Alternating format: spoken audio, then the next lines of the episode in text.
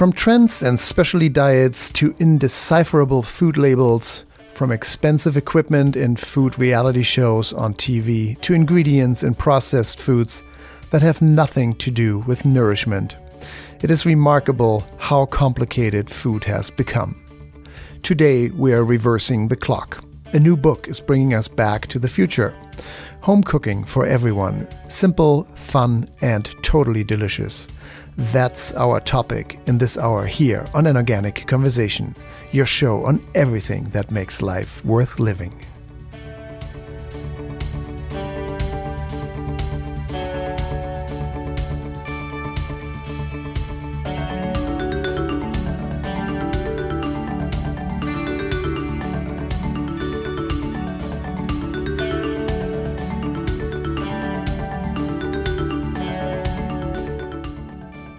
I'm Helge Hellberg. There's an element of the local organic food movement that speaks of simplicity. And more than ever, it's what's needed the most. In this world of speed and transactional versus relational interactions, slowing down, making things simpler, and going for quality over quantity is the antidote and can dramatically improve one's life. A new cookbook is reminding us of that, and it is written by one of the absolute leaders of the organic movement, Maria Rodale. She's my guest in this hour as we return to realness. Home cooking for everyone, simple, fun, and totally delicious. All that and more is coming up in just a minute here on an organic conversation. I'm Helge Hellberg, and a thank you to our underwriters. This show is brought to you by Equal Exchange a worker owned cooperative that ensures your food is environmentally sound and socially just. Equal Exchange has been creating big change for small farmers for over 30 years by offering certified organic and fair trade coffee, tea, chocolate, bananas, and avocados. More on Equal Exchange at equalexchange.coop.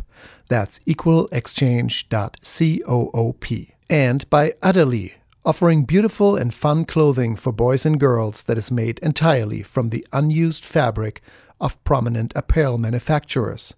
Each garment reduces our eco footprint by preventing this fabric from reaching the waste stream. Utterly, making sustainability fashionable and fashion sustainable.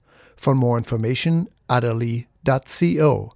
That's U T T E R L Y dot C O. And thank you also to Earl's Organic Produce, a national distributor of organic fruits and vegetables that has been sourcing solely organic produce for over 20 years. From grocery store to company cafeteria to caterers and personal chefs, anyone can buy from Earl's Organic. Certified organic produce at earlsorganic.com.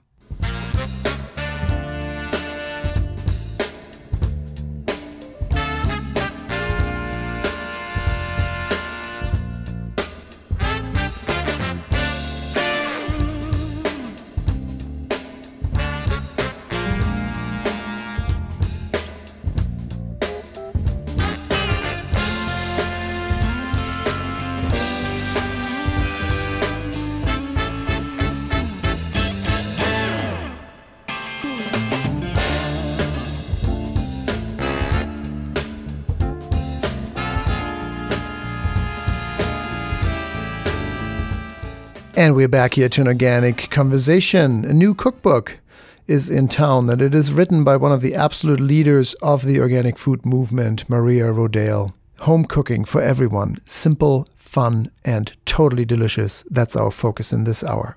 And I'm speaking now with Maria Rodale, the author of that amazing new book, Scratch Home Cooking for Everyone, made simple, fun, and totally delicious. She's joining us today from Pennsylvania. Maria, do we have you on the line? Yes. Hello. It's good to be here. Thank you so much. Oh, thank you. I'm sure these are busy times for you as the organic movement is growing and your leadership is so essential in it. You still had time to remind us of kind of not even the simple pleasure that would kind of underserve the importance in this fast moving food world of, of diets and labels and all that. And, and you kind of created this pause for me with that book, Scratch, that we want Aww. to talk about today to just, wow, we, we don't need half of all this if we just remember how food was grown, how it's being prepared, what it should taste like, and how we should eat it. Really simple. I do want to start off, though, with your role. You have been an organic and healthy lifestyle pioneer for decades. Your grandfather founded the Rodale Institute, of course, a great research center, incredibly important for the organic movement. How much has all this influenced you? Did organic always make sense to you, or did you have a time where you felt like, uh, you know, this organic thing doesn't work for me. I'm going to study whatever fashion and then come back. How how has your involvement in in organic happened? Um, well, I spent the first seven years of my life not being aware that there was any other way to live other than mm. organic or eat other than organically, and it was so delicious and so um, simple that I think I took it for granted. And then, as any child grows up and looks around and meets other people, you know, you question, oh, you know, why are other people doing things differently? And um, I definitely had my period of rebellion where I went off and and uh, tried lots of other things and and I think that you know that's positive, and everybody should question and challenge their assumptions. Yeah, and, absolutely. You know, I found some, you know, great things that I've kept in my life, and um, I've uh, also returned back to the simple and familiar things from my childhood because I realized that's the most nourishing and loving way to eat and feel good, uh, nourish myself and my family. So, um, but I'm not a, in any way, I don't judge people because I've been judged and I know that doesn't feel good. And um, I'm all about moderation and, and making your own choices about what to eat and what's right for you and not trying to enforce that on other people. Yeah, and that's that's incredibly important. Of course, judgment isolates us further or separates us further. Uh, at the same time, you know, I I, I don't know if comparing you to the Martha Stewart of organic living, but for sure the Rachel Carson of organic living. Really, you are one of the absolute leaders of this movement, and you've celebrated the organic lifestyle without alienating anyone, but really um, sh- showing it and making it possible and accessible yeah. through various magazines and really your, your entire life, your entire career is dedicated, not just career, but life is dedicated yeah. to moving that topic forward. Thank you so much for those, both of those comparisons, but especially Ra- Rachel Carson. That's uh, quite an honor to be in her um, in the same sentence with her. And I'm not the only one thinking that. I mean, you know, we that's how the movement, I believe, thinks at, about you. And um, knowing this, is it agriculture, lifestyle, and then there's food? Is food really always where your greatest passion lied and still lies?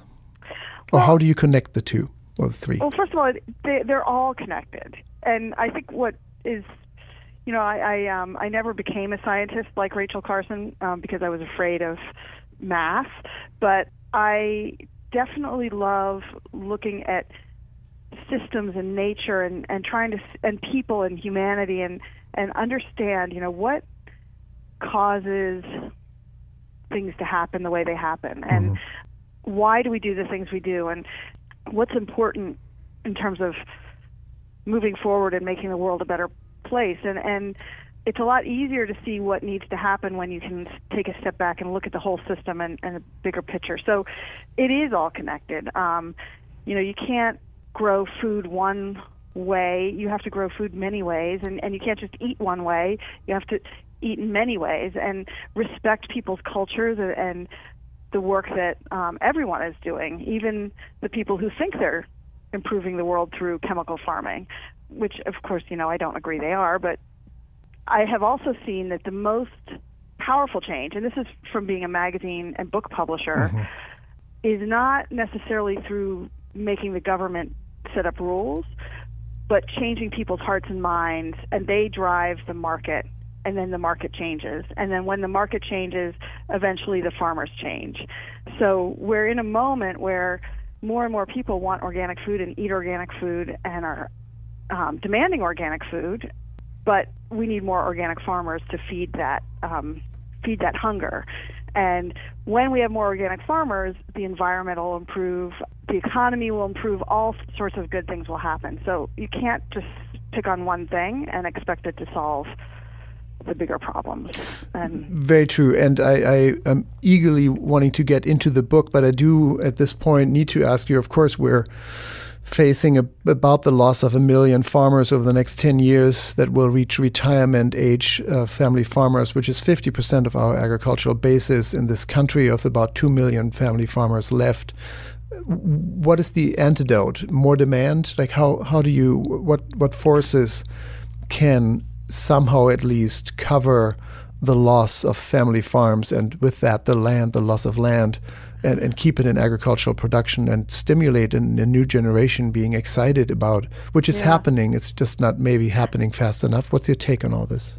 I have been, you know, to visit a lot of farmers and um, talk to farmers, and, and I think it's actually okay that the average age of the American farmer is towards retirement age because those people who are farming, you know, conventionally and chemically, you know, they're they don't have a vested interest in changing. Mm-hmm. They, um, you know, they don't want to admit that they might have done things the wrong way, and and honestly, they did things to the the best of their ability. Of so, course.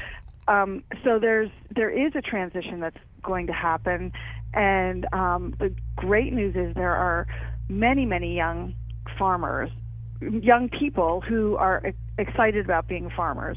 Um, what they don't have necessarily is access to land or um, capital to invest in, in becoming an organic farmer. And so, one of the things I've been talking about is um, starting, not me personally, but you know, we need to see more um, banks that support the transition to organic farming and we need more um, organic farming training programs, which we are doing at the Rodale Institute, both mm-hmm. with young people and with um, veterans, right. which is both healing to the earth and healing to their um, post-traumatic stress. Yeah. Yeah.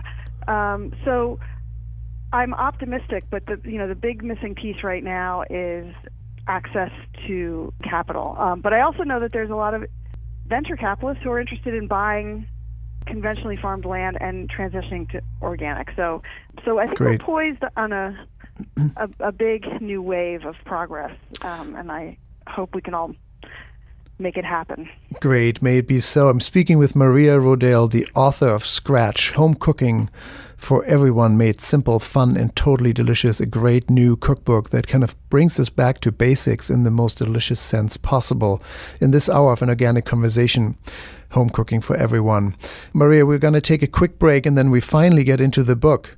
But I, since I had you on the line, I had to ask you, because of all your knowledge and influence and experience in the organic food movement, to hear about your concerns or solutions or thoughts on what is the most pressing. That is Maria Rodale. She is joining us today from Pennsylvania. Uh, stay with us, Maria. We'll be right back with more, and then we'll talk about some yummy food and recipes. Does that sound Thank good? You. Okay, yeah. stay tuned.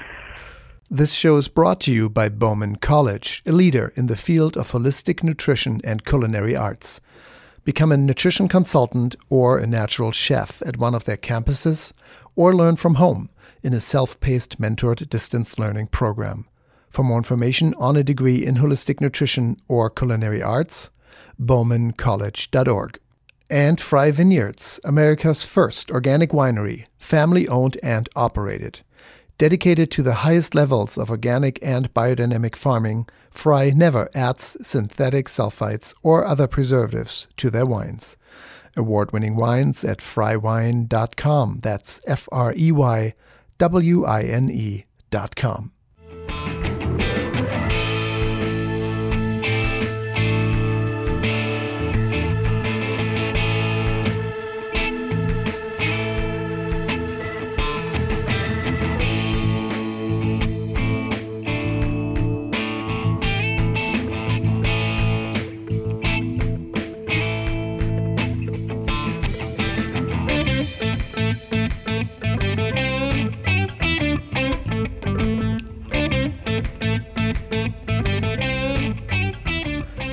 And we are back here to an organic conversation. I'm Helge Hellberg. Home cooking for everyone. Simple, fun, and totally delicious. That's our topic in this hour. And we are joined by Maria Rodale, the author of Scratch, a book entirely uh, about home cooking and meals that are simple, fun, and totally delicious. She's the CEO and chairman, of course, of Rodale Inc., that's rodaleinc.com and also the founder of Maria's Farm Country Kitchen. That's rodalesorganiclife.com forward slash by Maria.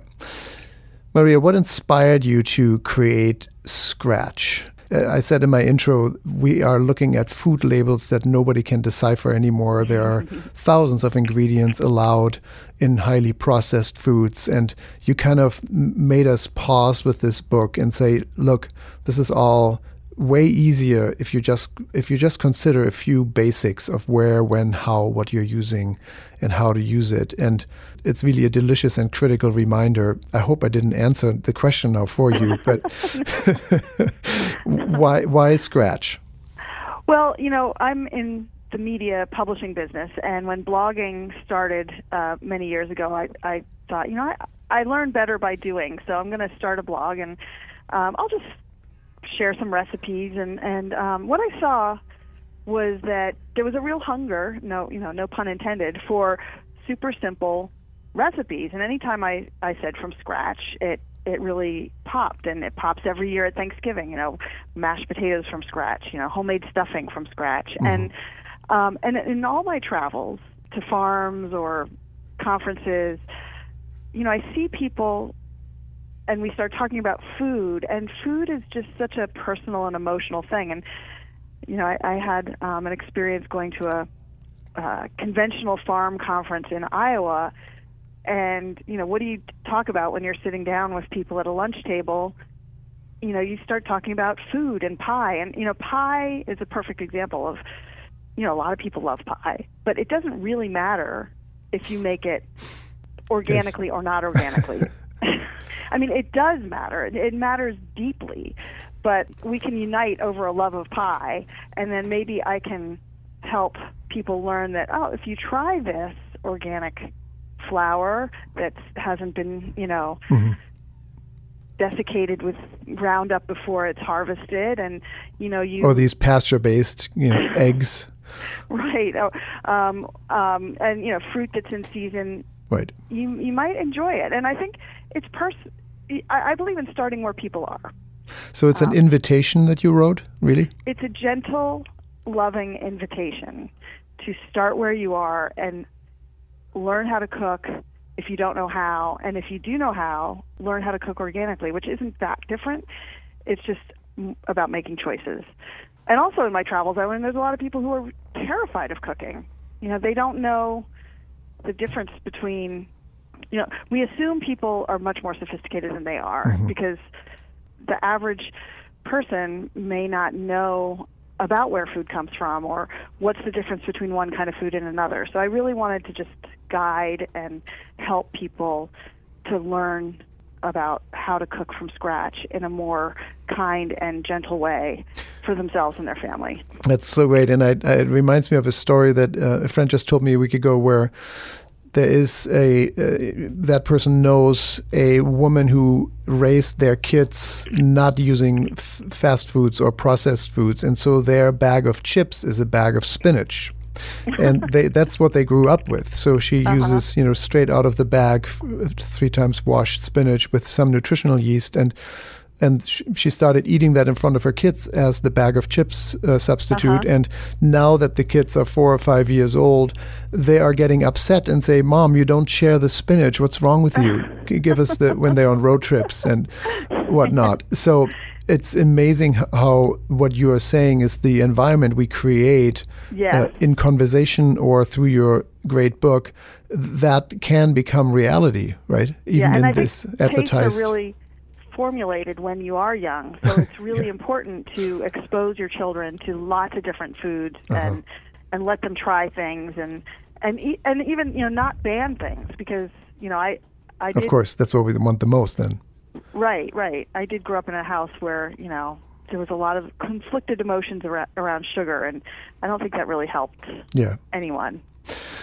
How is Scratch, your new book, Home Cooking for Everyone, made simple, fun, and totally delicious? That's scratchcookbook.com. That's the website for the book itself, scratchcookbook.com. How's the book structured? What will people find? Well, they'll find um, it structured like a day, you know, so there's breakfast, um, there's salads, pasta, soups and sandwiches, snacks, uh, main main courses, um, side dishes, and of course dessert, which um, you know was the toughest chapter for me to to figure out because I, I'm not a natural baker. I'm, I'm more of a, a savory cook, but there's lots of great recipes in there's over 200 recipes and something for everyone. And you call it, I mean, back to basics um, without highly processed ingredients. You really call it comfort foods, which for many people it suggests something he- uh, heavy, but it doesn't necessarily need to mean that, right? What does comfort food mean, mean to you? Comfort foods are foods that do satisfy your your stomach and your soul and your brain. And I Mm, mean, I did come to the belief that um, fat is actually good for you. we need fat. Um, so there are things in here that are way higher in calories and fat than seem to be um, would be traditionally defined as healthy. But I think that in in the the mix of a whole diet, it's important to have days where you know if you want macaroni and cheese, crispy, gooey, cheesy macaroni and cheese, have it, and then you know, and the next day have you know have a salad and and eat you know if you're going to eat an egg, eat the whole egg, you know because nature made the egg whole for a reason. We don't know necessarily what all those reasons are, but I trust nature more than I trust some scientific researcher somewhere because while I am a huge fan of science, one thing history has taught us is that we will always get it half right and half wrong. Well, and even scientists now, at least uh, for sure, say that science is only the current state of knowledge, right? We, right? What we what we didn't know 40 years ago, we knew then 30 years ago, and what we mm-hmm. didn't know then, we know now. So mm-hmm. vitamin C was, you know, f- uh, discovered 100 years ago, and now we know of hundreds, if not thousands, of bioflavonoids that aid in the in the uptake of vitamin C, which were completely unknown. So right. science is only a snapshot in time of where current wisdom stands. And yeah. uh, you're right. You're saying nature has been around for billions of years. And you know, vitamin C is a perfect example where um, you can, you know, your first choice should be to eat an orange or a grapefruit, and then not the powder. well, if you don't have access to that, then you know, right. take a vitamin um, or or a powder. But but trust nature first. Yeah, and even then, if you if you need to take that powder, take it with a meal so that there's maybe you know the closest to what an orange would bring to the table, right. literally and available. Be, right, because in that real orange, there's so much more that we don't even understand or know about right. that is part of you know healthy, nutritional, and nourishing um, satisfaction. So, Scratch, let's go through some super easy and delicious recipes. Um, maybe if you have an example of one or two of your favorites for breakfast, for lunch, and and for dinner and and or dessert, uh, just so people get an idea of what they will find when they buy yeah. the book. Well, um, I'm a I'm a big egg lover and eater, and you know one of the things I I do again, I don't assume that anybody knows anything. You know, I've had a lot of kids, teenagers, you know, who are just starting out. Sure. Say, well, I don't even know how to cook an egg. Or in college, right? When they first time right. have to cook for themselves instead of the the TV dinner, here's a right. chance to just save money. Even, yeah, yeah. great. And then on you know on the other hand, you have the the foodies and the chefs who are like. Oh my God! If you don't cook it this way, then you're, you know, a failure as a human being. And okay. so, um, so you know, I have um, I you know, a simple recipe I have is uh, silky buttered eggs, which is basically scrambled eggs with butter, but it's kind of a way that it took me like 20 years to unlearn all the other things I had learned. And it's just, you know, put some, you know, pasture raised organic butter in a cast iron skillet and turn the heat on slow and scramble up some eggs, the whites and the yellows, and cook it slow. And in three minutes, you'll have and put some salt on it. In three minutes, you'll have like the most delicious thing that you can have. There's Love a lot that. more Yeah. complicated recipes than that, but uh, that's a good example. I spent years making pesto, de- decades making pesto, but then always wondering why does sometimes it turn brown? Oh yeah, good one. you- and um, like, what you know, some people have different hobbies, but you know what I did was uh, did a whole bunch of tests in my kitchen, and I tried you know three or four different approaches, and you know I made my kids taste you know every one of them, and um, the answer to keeping pesto really green just shocked me. It just was counterintuitive to everything I knew, but um, it really works, and that is blanching the basil before you put it in in the um, the blender. Really? Yeah, Why, it's do you know why? What's happening with the oxidative?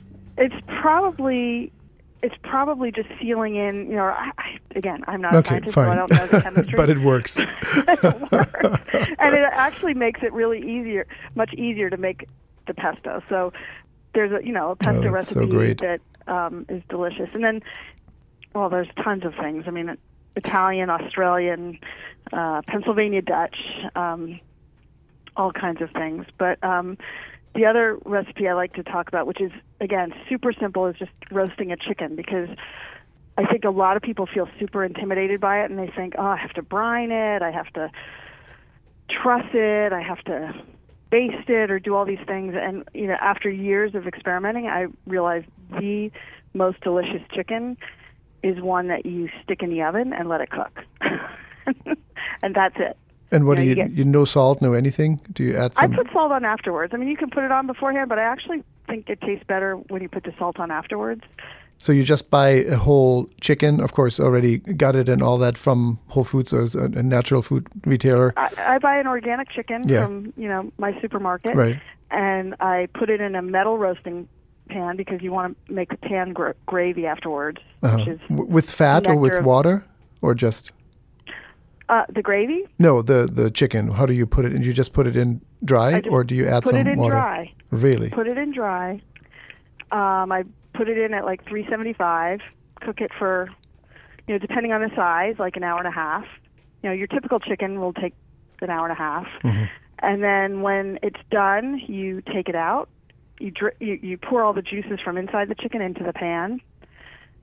Put the chicken on a separate plate, and then put some like about a you know a cup and a half of water in with some flour and stir it up and gather up all the brown crispy bits and fat and juices and that's your pan gravy Wow.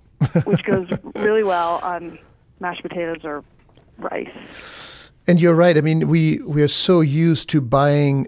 Uh, there's almost nothing more expensive than the the processed food bar uh, at, at grocery stores, right? Um. Yeah. Where you can get pre-cooked items. Uh, if you look at the and pound price, it's it's obscene. It's convenient, I get that, and yet you're saying if you can just pop in the chicken at night and in the next morning for the next four days, you have home cooked half the Yeah. price or less, fresh, and you know what's in it. That's is that the message? then you can take that um, the leftover bones and make um, stock or bone broth. So the thing, you know, I we only just got a Whole Foods in my in my um, region, and I was really excited. And I took my daughter and we said, we're, you know, we're going to get dinner at Whole Foods. And what I noticed is that even though it's fresh and maybe organic, but probably not, it's been sitting out all day. Yeah, of course. And it and doesn't taste fresh. and most processed foods in the in, even in, in prepared uh, you know trays and all that they often don't use organic ingredients so really Right. the only way to know what you're getting is by Exactly. by you doing it yourself Yeah, and it it's so like in the hour and a half that that chicken is roasting, you can either cook other stuff or you can like sit down and and read a, a magazine. nice we're speaking with maria Rodale the author of scratch a great new book it's home cooking for everyone made simple fun and totally delicious that's scratchcookbook.com and of course it is the maria Rodale, CEO and chairman of rodale inc and also her blog, founder Maria's Farm Country Kitchen. That's rodale's rodalesorganiclife.com forward slash by Maria. Check it out. It's beautiful. Uh, rodalesorganiclife.com forward slash by Maria. Maria, we want to talk about the holidays that are upon us. Thanksgiving, of course, and and Christmas soon after. Do you have some some tips? How do you move through those days? I mean, you touched on that just now. If you pop in a chicken in a in a in a pan for an hour and a half, in that time you can work on other things, or you can actually not work, and the mm-hmm. food will be done. There's no real cooking required. What are your best tips to make it through the the holidays coming up? Well, first of all, um, there's tons of holiday recipes. You know, all your basic holiday favorites um, are probably in this book because, you know, I've got a lot. You know, most of my all my cooking is for my family basically. Mm-hmm. So, and sure. um, I've hosted tons of holidays, and it's while there's not a specific chapter on how to time everything, you know, what I always like to do is, you know, a week ahead, make a list of what you want to serve and like I said, there's tons of great recipes in my in my book for stuffing, mashed potatoes, pumpkin pie, um, lots of fish recipes. If you're Italian and you need to do the seven fishes Christmas Eve dinner, roasted, you know, you roast a turkey basically the same way you roast a chicken. So it's it's exactly the same thing. I've never I've never heard of that actually. Can you just segue into that real quick? Even though I'm German, uh, what's the seven fish for Christmas Italian tradition? Well, I was married to an Italian, and so Christmas Eve there was the there is the tradition of you try to eat seven fishes, and I don't even know why, but it was like it's the night of fish, and then typically you go to midnight mass, and then you can start eating meat for the next day. So it, it's it's more of a food tradition, I think, uh-huh. among Italians or Italian Americans than it is a firm religious tradition. Yes. Uh-huh. Great. So there's lots of you know kind of festive seafood recipes. Nice. Um, yes. And uh, so, but you know, make a list of what you want to make, mm-hmm. and then some things you can make in advance. You shopping is a big part of preparation, making sure you have all the right ingredients so that you're not. So planning is really yeah planning and planning even for shopping. That's if you don't have that, you will most likely not experience the least amount of stress. Yeah, and then and then you do the math of the timing. So you know the turkey's going to take three hours. But I th- I think the biggest challenge I have found, and um, my daughter has found as well, because she lives in New York City and has a super tiny kitchen, but mm-hmm. she hosted Thanksgiving last year, is um, managing the oven space. so, and sometimes what she'll do is cook things like stuffing or the casserole dishes a day or two in ahead, and then just put in it put it in at the end to um, heat it up uh-huh. quickly. So. So you're saying the the what is it staging or the the the frequency of when you cook what is right. is what makes it stressful if you don't do that at the end. Yeah, you want to you want to um, basically work backwards. Uh-huh. But the other thing to remember is that the holidays are not about um, having everything be perfect. Yeah, or you slaving yourself to death, right? Or you and then you know becoming like the martyr, the mother martyr in the kitchen, yeah. you know, or the or the father martyr. It's really about um, being grateful and sharing, you know, time with family. So get people involved and have them bring um, bring dishes and and um, work together in the kitchen. And um, you know, also a big fan of putting out a big plate of cheeses and crackers, which I also did a recipe on how to make crackers from scratch, um, and fruit and veg cut up vegetables so that people aren't getting yeah. cranky Antsy. and hangry yeah. if things so get a true. little off schedule. That's and then if they do, you know, you just laugh. Sure. I'm a big fan of just like admitting that things are messed up and laugh about it. Well, even in that, um, you're reminding us that what it's about, right? The idea that uh, the woman in the house will cook for three days, and then when everyone has eaten, she's the first to do dishes. That is so passe. What, where, yeah. Wherever we went there, uh, let's just reverse it. Let's make it a community experience again. Um, yeah. It is about relational interactions, not transactional interactions. Think, you know, the the business efficiency part of me does this little equation of like, okay, how much effort am I putting into this? How long will it take to eat it? And is it Yeah. worth it? So four So- days to 20 minutes doesn't really. so that's another benefit of keeping things simple is you know you, you're creating like a beautiful delicious meal without feeling like you put more effort into it than it's worth in the time it takes to people to eat it Sure, great. Um, well, we're almost out of time, and I'm speaking with Maria Rodale, the author of Scratch, a great book reminding us of what is actually important. Home cooking for everyone, made simple, fun, and totally delicious. That's scratchcookbook.com. Maria, I, w- I have two questions for you. One is, of course, we can't let you go before you share a simple favorite dessert um, recipe with us. Um, do you want to? Do you want to give us your thoughts there? Sure. Um, I think my favorite of all is um, the heirloom uh, molasses cake, and it's a very. I don't know if you're familiar with shoofly pie. No. Um, but um, it's kind of a you know molasses gingery spice cake that's super simple with like crumbs on the top. You know that Nice. and it's so easy. And what I love about it is um, I found the recipe for it in like a a sticky old recipe card in the back of my mother's closet when we were cleaning out her house, and it had you know things like use a spoonful of butter. Well, you know what size spoon? I don't know. so, um, so I had to go back and recreate it, and I know it's a very old recipe, and when I taste it, it just tastes like love and family, and, Home. and it's not grandmother, too sweet. mother. Yeah. It's not too sweet. Um, Molasses is super good for you, and I love it. No, that's So. great. Thank you. And um, of course, the last question: Are you? Uh, what's your message with the book? And are you going on book tour? Where can people experience you in in person? Well, um, I I don't have any specific tour plan, but if people want me to come and and uh, speak or sign books or or visit, they should contact me through um, through Rodale Inc. And the message of the book is anyone can cook. Don't be afraid.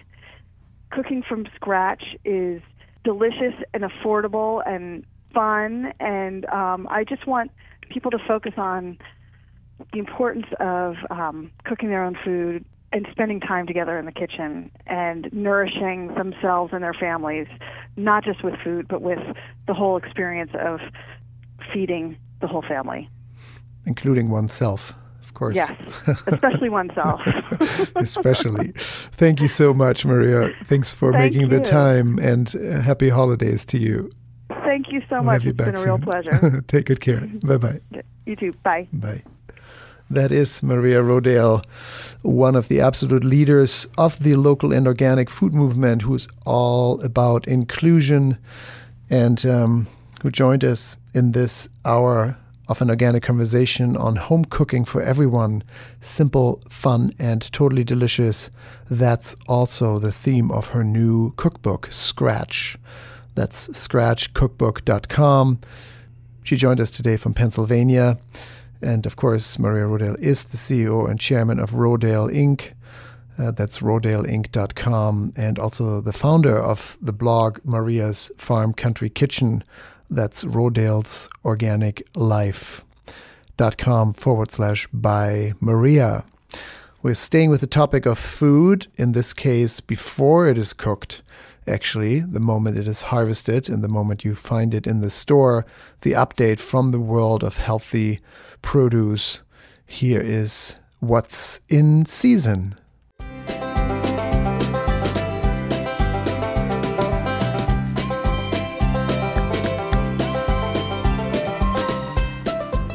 And with us now is the voice of the San Francisco produce market, Mr. Earl Herrick, the owner and founder of Earl's Organic. Earl, are you there? Hello, Helge. Ho, ho, ho, I'd say. Feel it. Well, that might be a little Yeah, premature, but uh, definitely totally. uh, uh, gobble, gobble, gobble. gobble, gobble. Yes, uh, we just had a great interview with Maria Rodale on her new book, Scratch Cooking, really with, with the most basic ingredients and making it really simple and delicious. And it's such a good segue to uh, what's in season, of course, the holidays are upon us at this point, and you better start planning uh, with Thanksgiving coming up in just a couple weeks. Um, Yeah. What is happening on the produce stock in that regard, with that angle particularly?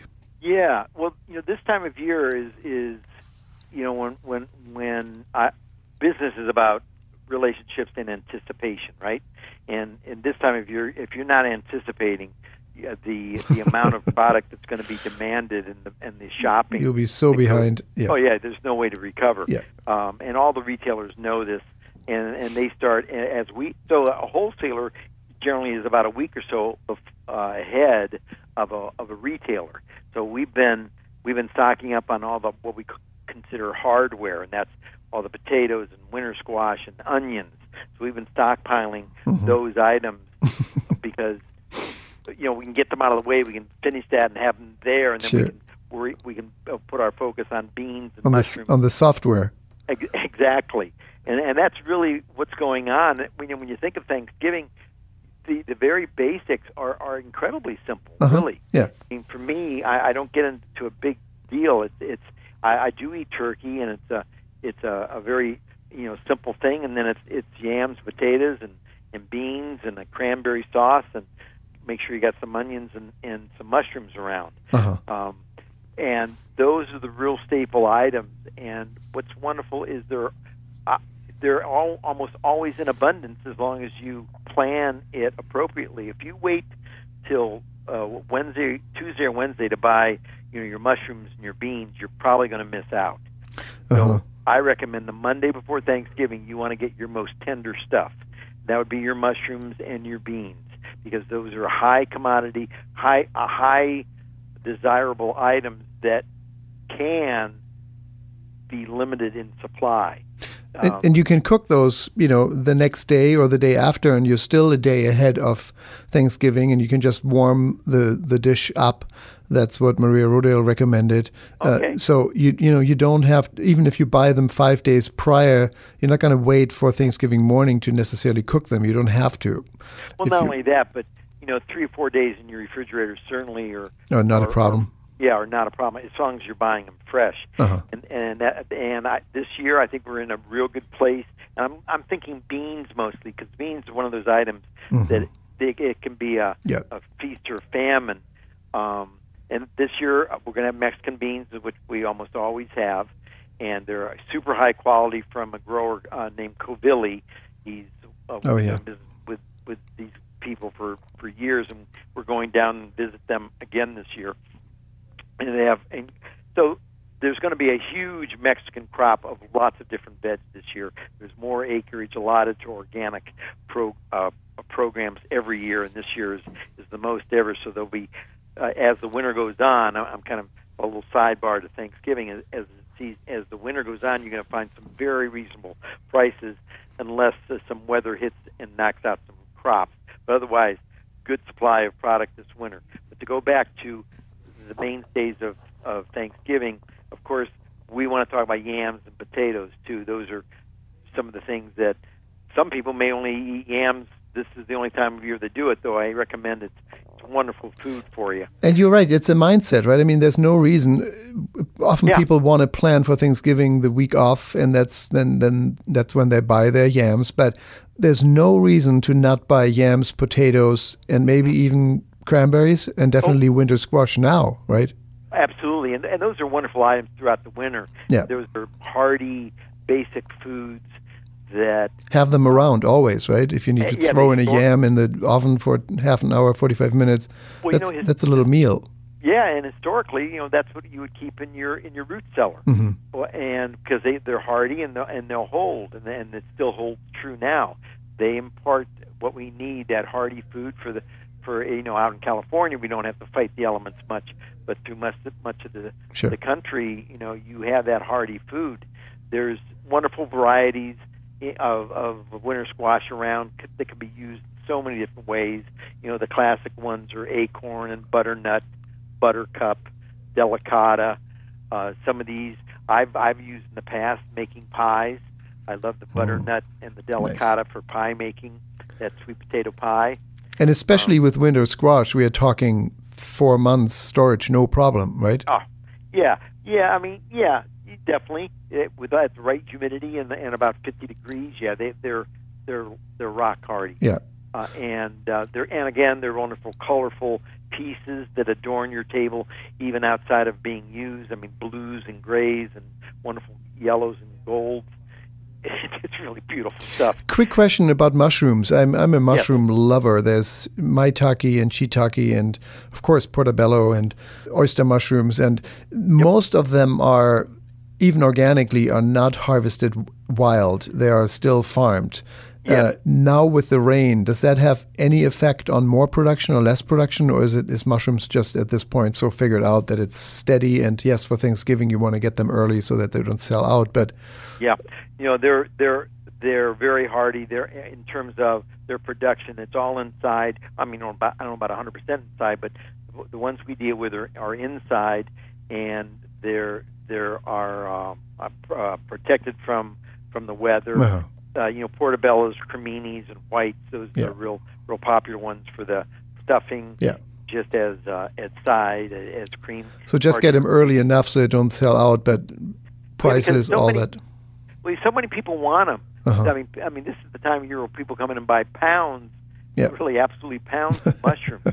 and where, whereas any other time you're buying maybe a half a dozen pieces of mushroom. Yeah. Now they're buying pounds for their recipes, and it becomes pretty outrageous.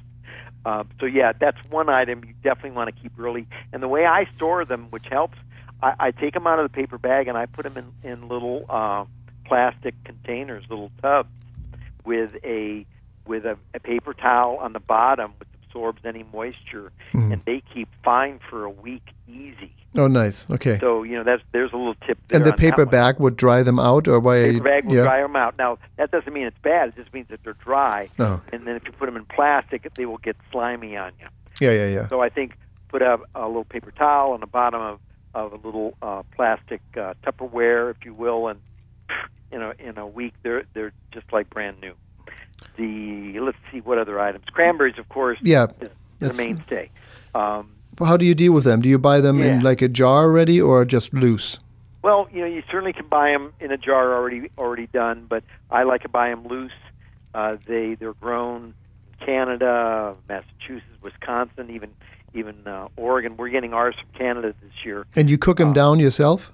Yeah, and it takes just a little bit of water, a little bit of like a little uh, little lemon, a little sugar, and they cook right down. Uh-huh. They can also be froze, frozen, and they will last for really over a year frozen. But fresh, you want to look for solid pieces if you're able to buy them loose, or sometimes you either buy in a, in a in a plastic bag, and sometimes they come in a clamshell.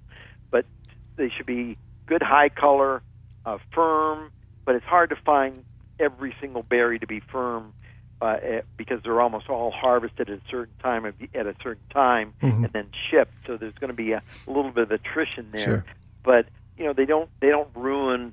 There's no collateral damage, if you will. Right. But before you want to rinse them before you cook them, and just take out the bad, the the the cracked ones or the ones that are no longer whole, and you may lose a couple, but it, you know it, it's great for the bargain that it is. Nice. Uh, they um, they're the, the interesting thing about them is how they're harvested. They're either harvested dry or they're harvested wet. So they're grown in a field, and if they're wet harvested, the field is flooded. Then they take a machine and they and the machine kind of- Skim skim the surface, right? yeah, Basically. Yeah. Now those the wet harvested ones generally we don't see. Those are generally gone right to processing. Mhm. And cranberries are used in so many things nowadays because the wet harvest they don't hold up quite as well. Right. So the ones we generally see are dry harvested, where you go in and pick them. They're a little more labor intensive, but you get better quality berry, and it's really what you want as, as you know. They're generally a couple weeks old by the time you get them, which does not mean they're not fresh. Just that's the nature of harvesting cranberries. Nice.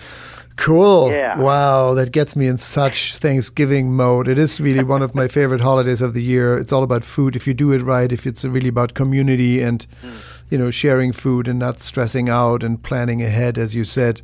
Um, Yeah. yams, potatoes, winter squash and, And, and, and enjoy- onions. yeah. I'm sorry. Enjoy the time Yeah. that, that you have, you know, in, in shopping and cooking. I mean, the whole the journey i- is is so enjoyable, and then you have that wonderful banquet at the end of it. And the leftovers um, for days to come. that's right. that's right. It's it's a great time, you know, to celebrate relationship and bounty and and be with your loved ones. Nice. Well, thanks for making time. I know this is you're always busy, but this is really prime time, right? You yeah, guys yeah, must be like moving massive amounts of organic food, all Yeah, from from local farms. So this is important for farmers right now. This is important for for your business and for us, uh, you know, who eat organic to to just honor the all year efforts of the farmer. Uh, if you can eat organic right now, um, that's what you're what you're getting. Uh, Yes. So thanks for that, and thanks for making time for us. Hey, uh, Helge, it's always my pleasure, and and um, I've uh, kind of created quite an appetite here. talking. Yeah, me too. Happy Thanksgiving. If we so can, we'll have you back next week. That'd be great. okay. Talk soon. Thanks, Earl. okay, Bye. I know. Wow, that's a packed hour all about food. Maria Rodale about her new book, Scratch, a new cookbook, home cooking for everyone, made simple, fun, and totally delicious. Again, the website is scratchcookbook.com. And what's in season, healthy produce, eat organic when you can. Happy holidays here from an organic conversation. I'm Helge Hellberg, and we'll be back with another episode next week. Take good care.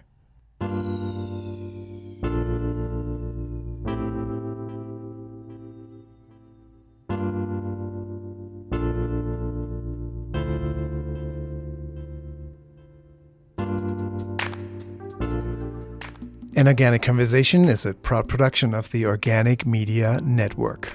Associate producer Kristen Ponger. The show is made possible through the fantastic support of our underwriters, Bauman College, a leader in the field of holistic nutrition and culinary arts. Become a nutrition consultant or a natural chef at one of their campuses or learn from home in a self paced mentored distance learning program. For more information on a degree in holistic nutrition or the culinary arts, baumancollege.org. Thank you also to Earl's Organic Produce, a national distributor of organic fruits and vegetables that has been sourcing solely organic produce for over 20 years. From grocery store to company cafeteria to caterers and personal chefs, anyone can buy from Earl's Organic. Certified organic produce at earlsorganic.com.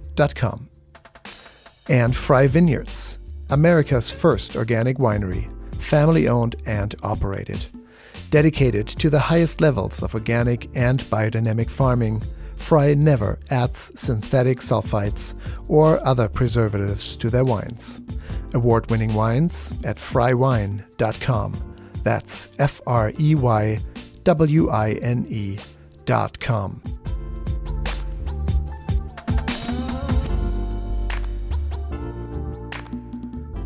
For more episodes and our podcasts, go to anorganicconversation.com. And of course, you can follow us on facebook.com forward slash an organic conversation. Our Twitter handle is Talk Organic, and we're also on Instagram.